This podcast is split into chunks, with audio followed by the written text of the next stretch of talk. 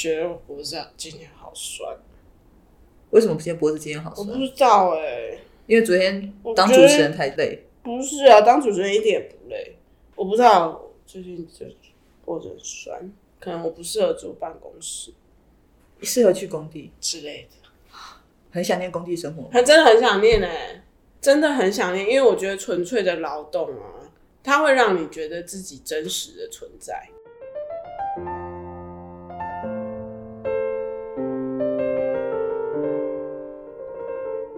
Hello，大家好，欢迎大家收听今天的 NCT Flash 说书中。我们今天安排了一位工地阿桑来接受我们的聊天。我看 今天呃来聊天的朋友是信轩，然后 Hello，Hello，然后因为我们跟我跟信轩很熟，就是忘年之交。然后不要这样暴露自己的年纪，我是不在谁意。谁谁不知道我的年纪？啊，没有，大家都不知道。但是因为反正我就跟同事们讲说，我已经办出道了，所以无所谓，影像都已经曝光。对啊，Anyway，好啦，就是说今天我们要来聊一下你的工地生活。嗯对我，我知道你这两年一直有长跑柬埔寨，当然是因为工作的关系，嗯，带着同学去柬埔寨对工作。对，这是我的工作。，对，做做什么事情呢？我我是上次我记得你在柬埔寨的时候跟我说吧，或者是领队或是保姆，之类的。我有时候也会蛮迷惑我的身份到底还有。就是买菜的厨工，要自己煮吗？哦，不用自己煮，我非常感谢我不用自己煮。我在台湾都没有自己煮，我在柬埔寨居然要买菜呢。对，所以柬埔寨的菜有什么特别的？其实我觉得这还蛮值得聊，就是我们对于东南亚或者是柬埔寨这样子的国家的想象。在我还没有就是正式接这个工作之前，就是可能我也跟大家很多数人一样，就是想到这个地方就大概是旅游吧，然后觉得它是充满呃异国情调，觉得它的东西一定跟台湾有非常大的差异。没错，一定要有地方特色，或者是一些珍奇异兽或者或是奇怪的 奇怪的食材，什么山野菜之类的。之类的，或者是可能大家有时候以前看过那个什么《世界非常奇妙》啊，或者是什么哎。这个节这个节目其实还江有江万里情，江万里情没 有讲这个。对，反正就是大家可能会想象啊，他们会不会吃一些虫啊、蜘蛛啊什么？的确是会，路边的小吃摊会卖呃类似蝗虫或者是蜘蛛这类的是你。尝试了吗？我没有，因为我我没有尝试，不是因为我不敢，而是我本来想，但是反而是被我柬埔寨的朋友阻止，因为他说那个虫都通常放了很久。哦，主要是不新鲜啦。对，他说因为我去的那个时候不该是有这些虫子的时候哦它，可能是冷冻过在呃，可可能不是冷冻，它就是因为它是腌制或是油炸，哦所以它可能就是浸泡在一些那种里面。他说就是他知道我肠胃没很好，所以他就说你不要吃那个。因为连我们可能都不太吃，就是他他自己讲啦。哦但也有可能是因为他他自己是比较常住在柬埔寨的市区，嗯所以他自己对那也会有点戒心。那我觉得这就还蛮有趣，就是我们对于一个陌生的地方或者是其他文化，我们都会有一个很均值或是一体的想象，觉得在那个国度或是在那个文化里面的人都大概都是那个样子。可是它其实里面就有很多呃奇异性存在。所以所以到底买了什么菜？哦，对你刚刚说买菜到底，买了什么菜？我觉得其实柬埔寨的市场啊，因为我们去的都是乡村，然后去它的市场，你会觉得有一种回到50可能五六零年代的台湾的路边哦摊、哦路边市集的那种感觉。是会像我们现在看有些地方有些晚市，在那个乡下的话，有些就是路边啊那种，嗯会有一点那个味道。对，甚至有时候，呃，在台湾的某一些乡村的街角，你会觉得有一种似曾相识的熟悉感。我就会觉得，哦哎、这好像柬埔寨的某一个对，小角落。你你在那边有很融入当地嘛？是有被误认成当地人过的？有啊，当然，其实我觉得这这也蛮有趣，因为我们我们的那个职工团服务就是会有点就是日晒嘛，本来就肤色比较深，然后在那边又不会说特别打扮，因为毕竟你是去做服务这件事，你不会让自己看起来很像观光客。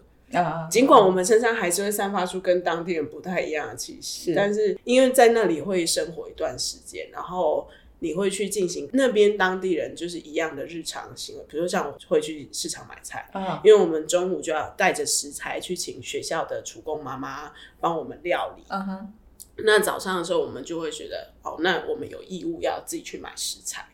那你就进去市场的时候，刚开始去的时候，大家会知道你是外国人。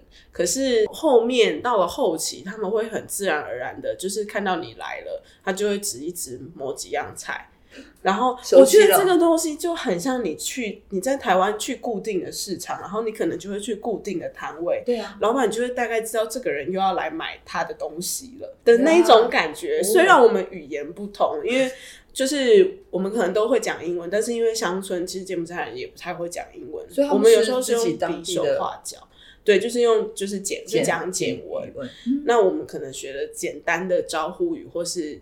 常用的几句，比如说这个多少钱，或者是呃这样子，但他已经知道你每天会来了，对他就会，对他就会只说你要的东西在这里，然后我们就会按计算机，就会去彼此确认这个。你每次去是一个礼拜，两个礼拜。去两个多礼拜，所以去其实主要的做的时候是什么事情？就是去那边帮当地的小学盖一个空间，盖一个教室啊，或者是像今年如果没有疫情的话，我们本来没有意外会是去盖一间厨房。所以新轩其实是我们学校服务学习中心下面的，应该是一项业务嘛，一个团队，国际志工团，你的东南亚国际志工团，嗯，其中一团的我是计划负责人，对，蝙蝠团，蝙蝠团，耶，为什么叫蝙蝠团？对，没错，大家喜欢我，因为呃，我们这个团的团名的全名其实是 The Bridge of Taiwan and ASEAN。嗯啊，是，sorry，讲错，是 The Bridge of ASEAN and Taiwan。刚那个要剪吗？不剪，对不起，有时候太长自己忘记。所以呃，那个 Bridge 就是桥梁嘛，就是那个 B，然后 ASEAN 就是东南亚东协的缩写，嗯，那那个 A，然后 Taiwan 当然就是 T，那这三个字母合起来就是 Bat，就是蝙蝠。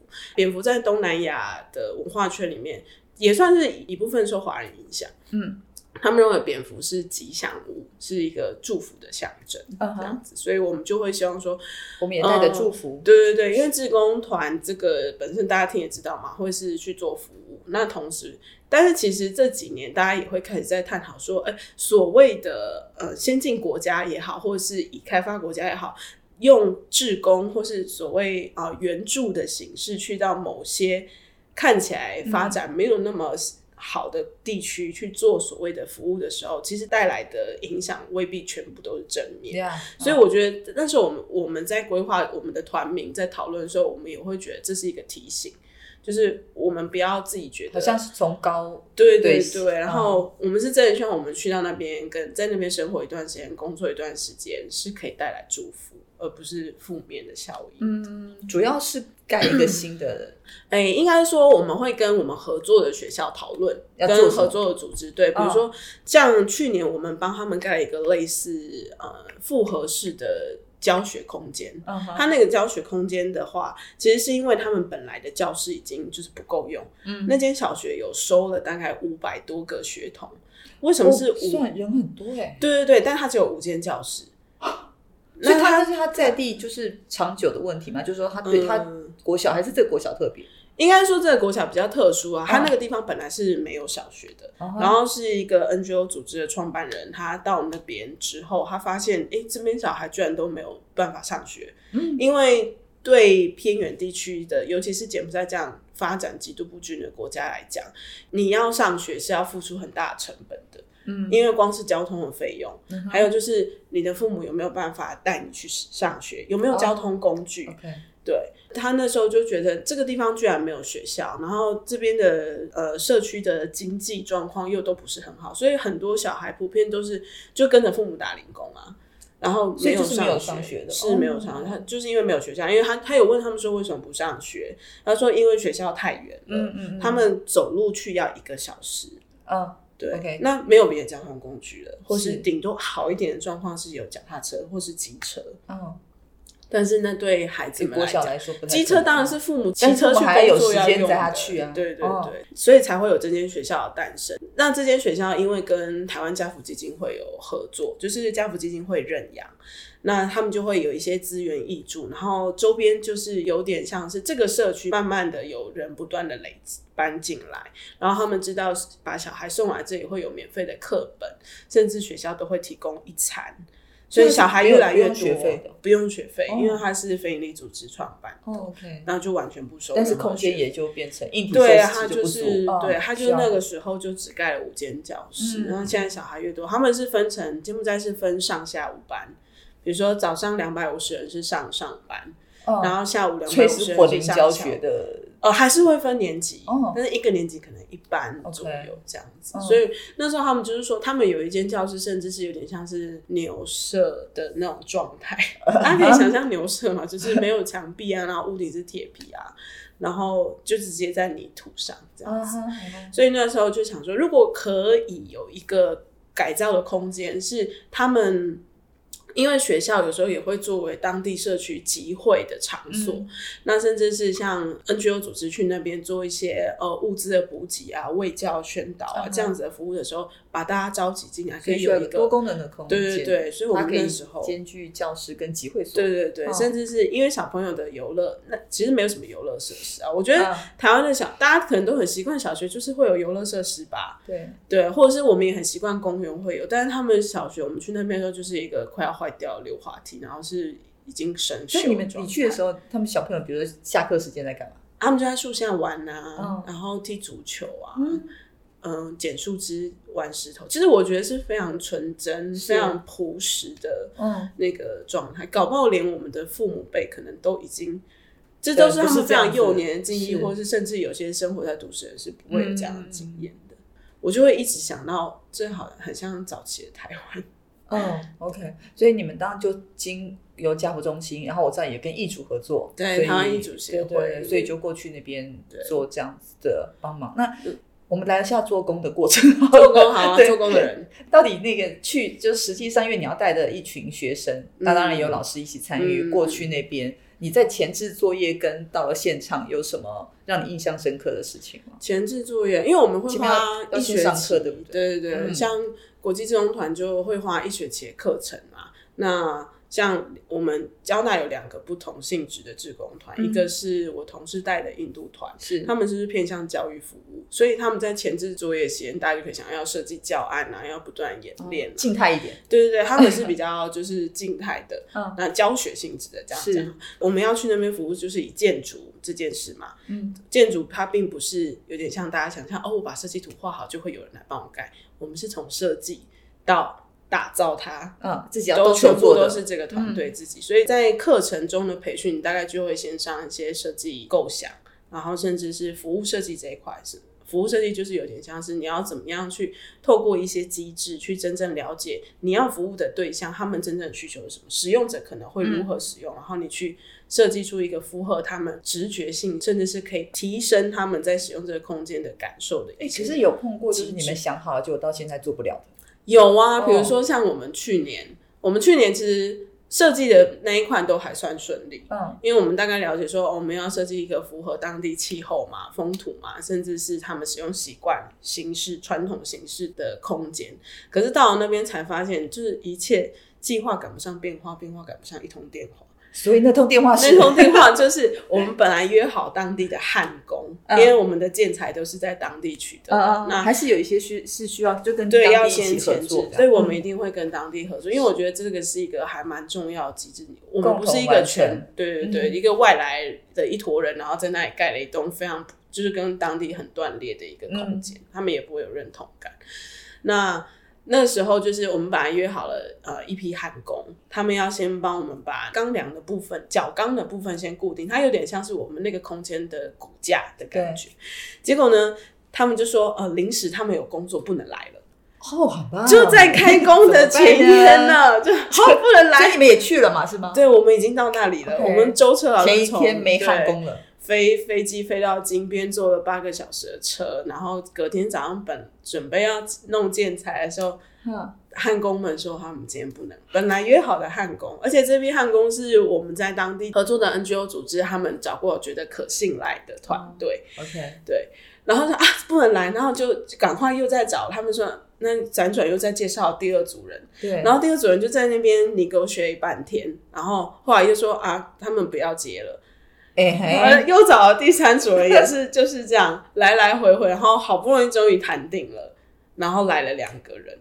你们本来预计几个人我？们本来大概预计是三到五人啊就只来了两个人，所以剩下的而且是这两个人是有点像是老板带着自己的学徒吧，然哦后就来这样，嗯然后呃，虽然有带一台机具来，但是那个工作的状态，对，所以那时候还好，我们有找村民们一起帮忙。那这些村民或者是甚至是这些爸爸，他们其中有一些是家长，就还蛮熟练，因为他们都大概都有木工啊，或者是建筑工的背景。嗯，所以其实那时候村民帮了非常大的忙。那跟学生们在聊，他们对这件事印象也非常深刻。就是在出发前，他们会一直想象说，呃，我是一个志工，我去那里，然后我就是要服务他们，然后我、我我去带来一个、啊很棒的改变的。他们应该都会觉得很好，也会对配合对对这样做。嗯 但是这这中间就蛮多让他们可以醒思的地方，就是说，哎，有些事情有时候真的不是像我们所习惯，在这个讲求效率、讲求一切都按照 plan run 的这个社会里面，跳脱这个文化背景之后，去到另外一个地方，事情有时并不是像你所习惯的那样。所以后来也顺利的解决问题。有前面大概多花了两三天在等待那件事，等待那个骨架放养、嗯或者是弄好，因为呃他们的工作的形态跟我们也不会完全一样。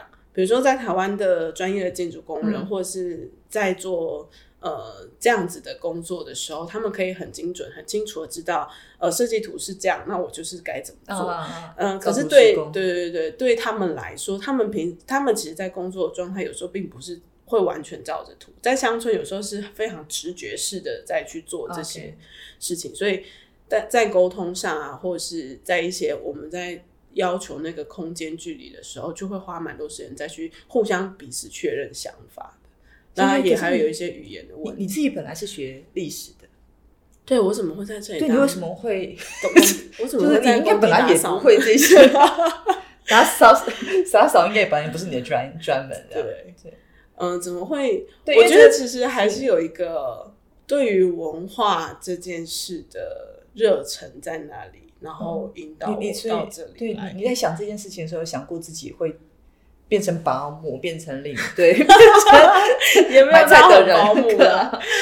嗯，应该是说，我本来对于这份工作的想象是，可能学校学校交付我们一个希望，就是交大发展出国际职工嘛。嗯那以我们在规划的时候，其实学校给我们蛮蛮大的自由啦，他会并没有干非常干涉说我们一定要做什么形态不可，所以我们那时候在规划就觉得，既然台呃交大已经有一个历史非常悠久，今年已经第十年以教育为主的服务团队，就是你说印度对对对，那个比较久，对它已经今年第十年了。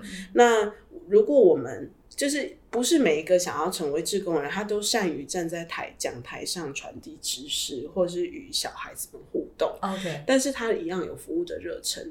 那我们有没有办法结合一个他他这个专案或是这个服务的方案，它是可以集合众人的力量，然后它可以发展出一个不同形态的服务模式。所以它就会比较偏向实作。对，它是以哦实作为主的。嗯，那交大刚好有建研所这样的资源，有土木或者是甚至这些跨领域的文化这方面的。嗯那再加上我们跟台湾艺术协会也是有某种程度的渊源啦，嗯所以那时候就想说，哎、那好啊，如果以建筑为服务的模式，那这样子有没有可行性？嗯，然后就开始跟海外的 NGO 组织联系，是那看哪一个组织它所服务的地区刚好有符合这样的需求，他们又愿意跟我们一起来讨论。OK，对所以最后最后就促成了是这样子柬埔寨。对对对，那本来也没想过自己会就这样栽进所谓好像跟建筑相关的事情，但是突然怎么讲，就是自己变成后来有自己做吗？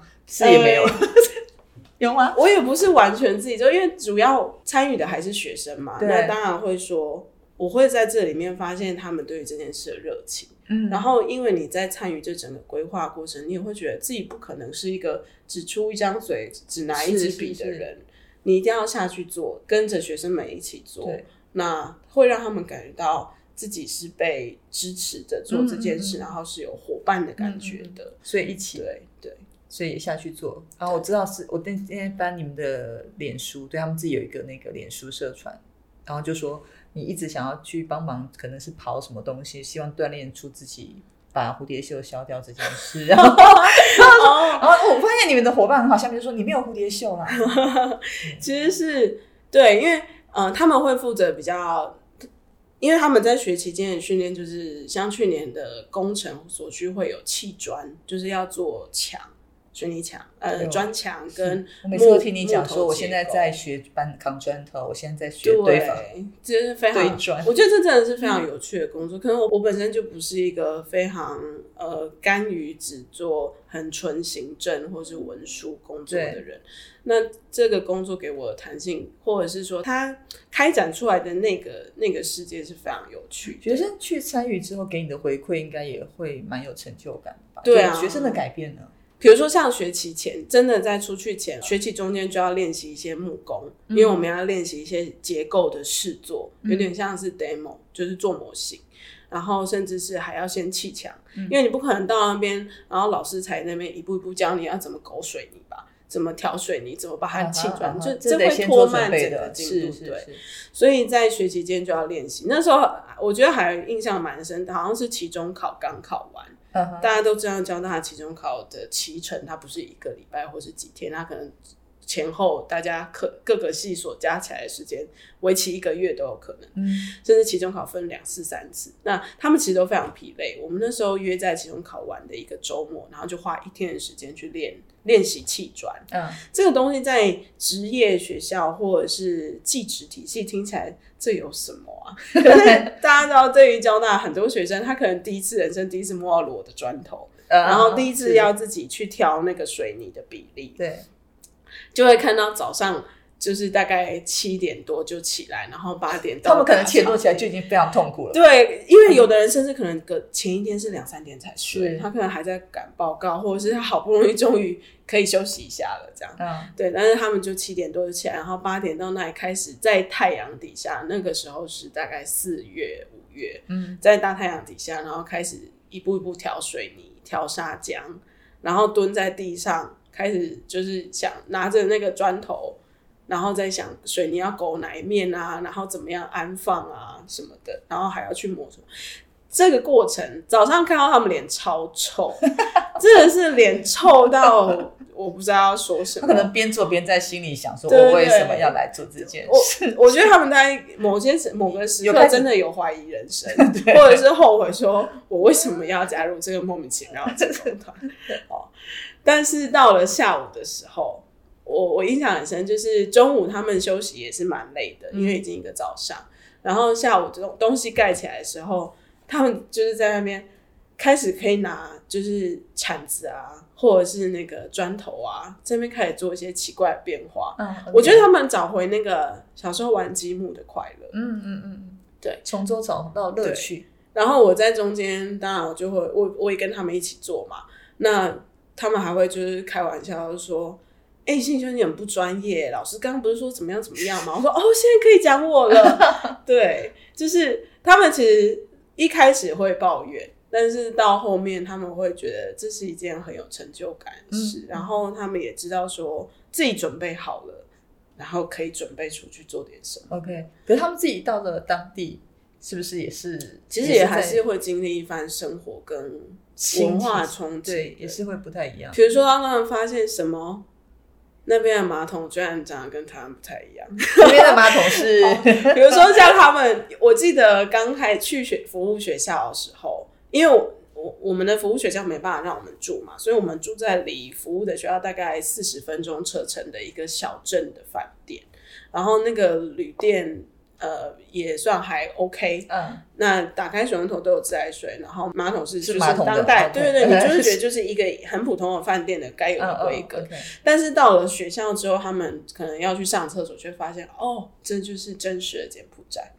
所以他们的马桶是没有自动冲水的。他们就是地上一个，我觉得已经很棒了。它不是纯然的坑，它有放马桶，蹲式的马桶的形状。但形状是什么意思？蹲式的马桶的那个马桶本 啊 OK，但是它没有冲水的系统，所以它下去之后，它下去是一个洞，很深的洞。我我也是回声那种，我也是没有很仔细的想要去探究那个洞下面是什么。那你要怎么冲水？旁边就有一个水瓢跟一池一缸水，然后那个水瓢。就是你上完厕所要冲水进去，同时也是你洗手的水啊。那它当然不是自来水，所以前面一个人在那里面洗手，下一个人你要在里面洗手。然后我记得第一天晚上回去之后，就有学生说：“我赶快回去上厕所。”然后我说怎么了？他说我今天都不敢上厕所。然后我就 OK，我我当下我没有说什么，我只说辛苦了。对，因为我可以理解，我我自己在他们带他们去服务之前已经去了两次，所以我很知道那个情况。然后我自己在规划这个计划的时候做了很多功课跟准备，所以我我心理上比较能够调试。是，那我觉得这个。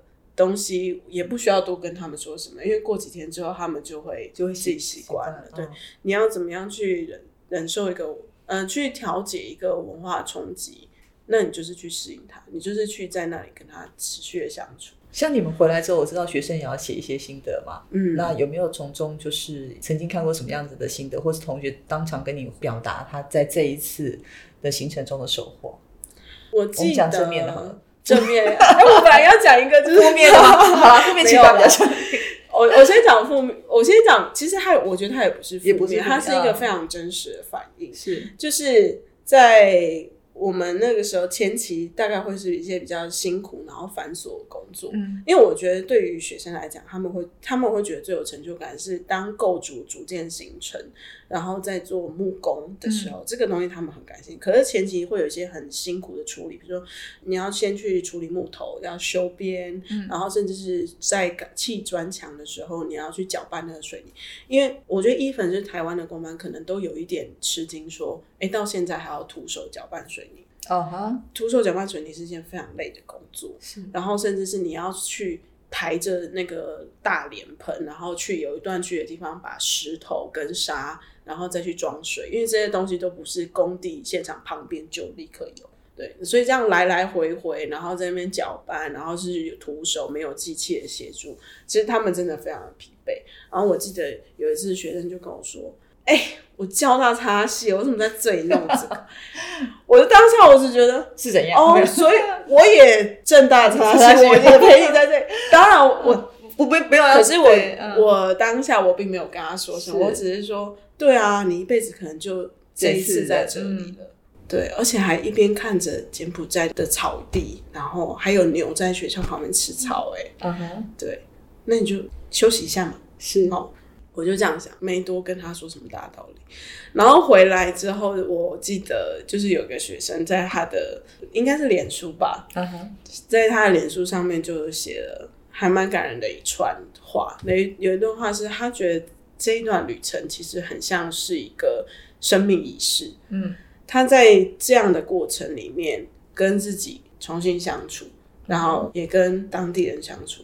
他他知道说，可能未来不会再回去那样的一个地方。就算你再回去柬埔寨，可能也未必会再回到那个村落。嗯，可是跟那些人、跟当地的厨房妈妈相处，甚至是跟当地的村民爸爸一起工作，嗯，都是他生命中很重要、很重要的一个记忆。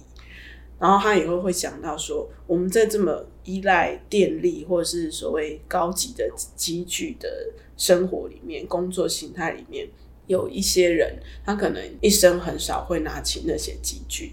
可是，当你跟他一起工作的时候，你其实才会发现谁是真正有那个能力的人。嗯，因为我们中间有一段时间，我们的那个电钻都烧坏，因为呃，柬埔寨电力不稳，是，然后我们的电池充电的时候就充坏了。嗯，那那时候就只剩下徒手。徒手徒手徒手锁螺丝，你就只能用那个。你知道我们用了有电池的那种，我们用了几千根钉子在那个结构，几 千根。然后那时候可能在工期大概还剩下三分之一的面积还没完成，电钻都坏了。对，那时候电钻都坏掉。那时候是村民们，就是他们用非常强韧的，也是他们平常就习惯的方式，就很快速的把把学生们的工作就是接手。嗯，然后他们就觉得天哪！就是当我没有机械之后，我如此的，就是不堪 无用，对他们就很容易就手酸。可是这些人，他们平常习以为常，就是在没有机械的情况下工作，他还是可以非常快速。所以就学生，也是带着学生开始做对出手的对对，这些学生也跟着一起。嗯那还好，后来就是电力有调整，然后我们的机具有一些就是有恢复状况这样，不然可能我们现在还在那里锁螺丝。现在吗？对啊，对，然后他就嗯，还有什么？还有一个是，就是讲说，我们现在可可能是，如果现在我在这个空间突然停电，我们会很惊慌吧。但是我们在那边工作的时候，有时候下工回到那个我们住的那个小镇，晚上餐厅在路边用餐，其实就遇过好几次停电。然后我们就会一开始就会有点 第一次啊怎么办很 慌对对然后对，然后开始大家每个人就开始这些观光客们就开始拿出手机，现在多久了？然后有有灯吗？但是身边的柬埔寨当地人就是继续，好像什么事都没发生，在那里继续谈笑吃饭。就是然后旁边活动旁边的光线暗，他们也很自然，就是。对，然后他们也不会一直在那边，你不会感觉到，虽然语言不的感觉同，对对对。你不会感觉到他们有焦虑或是一直在问店要来了？嗯，然后等到店来的时候，就只有我们这些台湾人。好开心，耶！这样，他们就这个都把他们说真的就是日常啊，嗯。因为基础设施不好嘛，常常没水，常常断电。嗯。哦，有一天晚上还处理就是饭店的那个水管爆掉，当然不是我处理啊，就是 啊。学生就是到我这边，然后跟我说那个庆选我们房间的那个水管突然就啪这样子，然后说哇这怎么办？然后就有点很很烦恼，然后说哦怎么会这样？然后我就去跟柜台讨论，饭店人就说啊就是很抱歉，但是他们但是也好像也很平静，对对对，他们也是非常平静，没有惊慌是说。怎么会这种事发生在这里？就哦没有，感觉就是就是爆了掉。对啊，或者是说有时候洗澡没热水啊，嗯，然后所以你说你们一去都两个礼拜嘛，对两个多两个多礼。拜，哦，就是那像今年你们就因为疫情的关系，所以没有出国，所以今年是到花莲去。对，今年我们就是也是在一个辗转认识异族的一个当地非盈利的书店的老板的邀请之下，然后我们就到了花莲新城这样子。去书店，去对那边有一间练习曲书店，哦它是呃一个胡文伟先生成就是创立的。嗯那他也是因缘际会啦，他到花莲之后觉得说，哎、花莲这边新城这个地方好像会需，他觉得缺少了一点文化的刺激，嗯或者是小朋友们可能放学之后好像就没什么地方去，嗯那总不能一直打电动或者在家看电视。如果有一间书店，让小孩下课之后可以有一个地方去，嗯然后在这个书店办一些讲座，让这个小村落可以活络起来。不要是大家听到那个地方只知道哦，它是泰鲁阁下面，然后没有了，或是、哦嘉兴冰果室，就是那个嘉兴柠檬汁，哦哦哦，OK，就只知道柠柠檬汁，好像这个小镇除了柠檬之外没有了，嗯没有值得停住或是留恋的地方，所以啊、就有一间这样子的书店，然后这个书店是不卖书的，它就是借书，你可以跟他借书，甚至是交换书。然后他也邀请一些，就是如果你现在你觉得你生活时间上有余裕，你可以去那里当几日的店长，然后你最好有一些技能，那你可以跟当地的小朋友就是上上课啊，或者是交换做一些就是呃办一些活动这样子。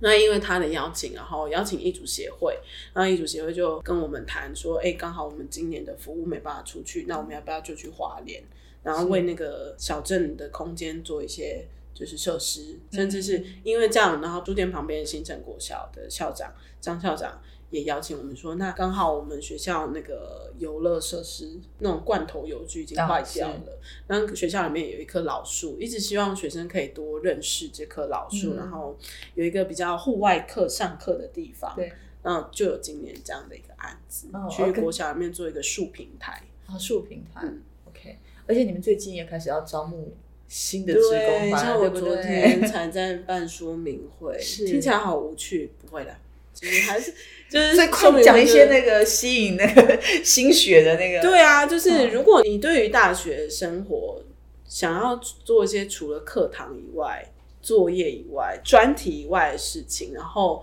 但是你又会可以从中就是得到一些成长，然后有一群很棒的伙伴的话，那我觉得请洽交大服务学习就我们下我们国际职工待会那个团播出的下面会有，对对对，我我们现在播出这一集应该还剩一两天，你们就要截止了，希望对，下礼拜五，下礼拜五下礼拜五。还有一个礼拜可以写申请表。哦。没有，我们播出在下礼拜，三剩下礼拜三天，四。嘛，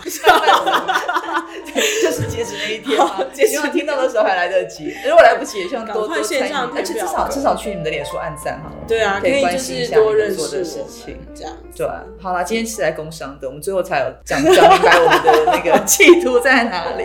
好，非常谢谢新轩今天来我们的节目，那希望大家也去看一下。那你再讲一下你的团体的那个名称国立交通大学东南亚国际志工团，啊、希望大家多多支持 NCTU Flash 说书中，下次见，拜拜，拜拜。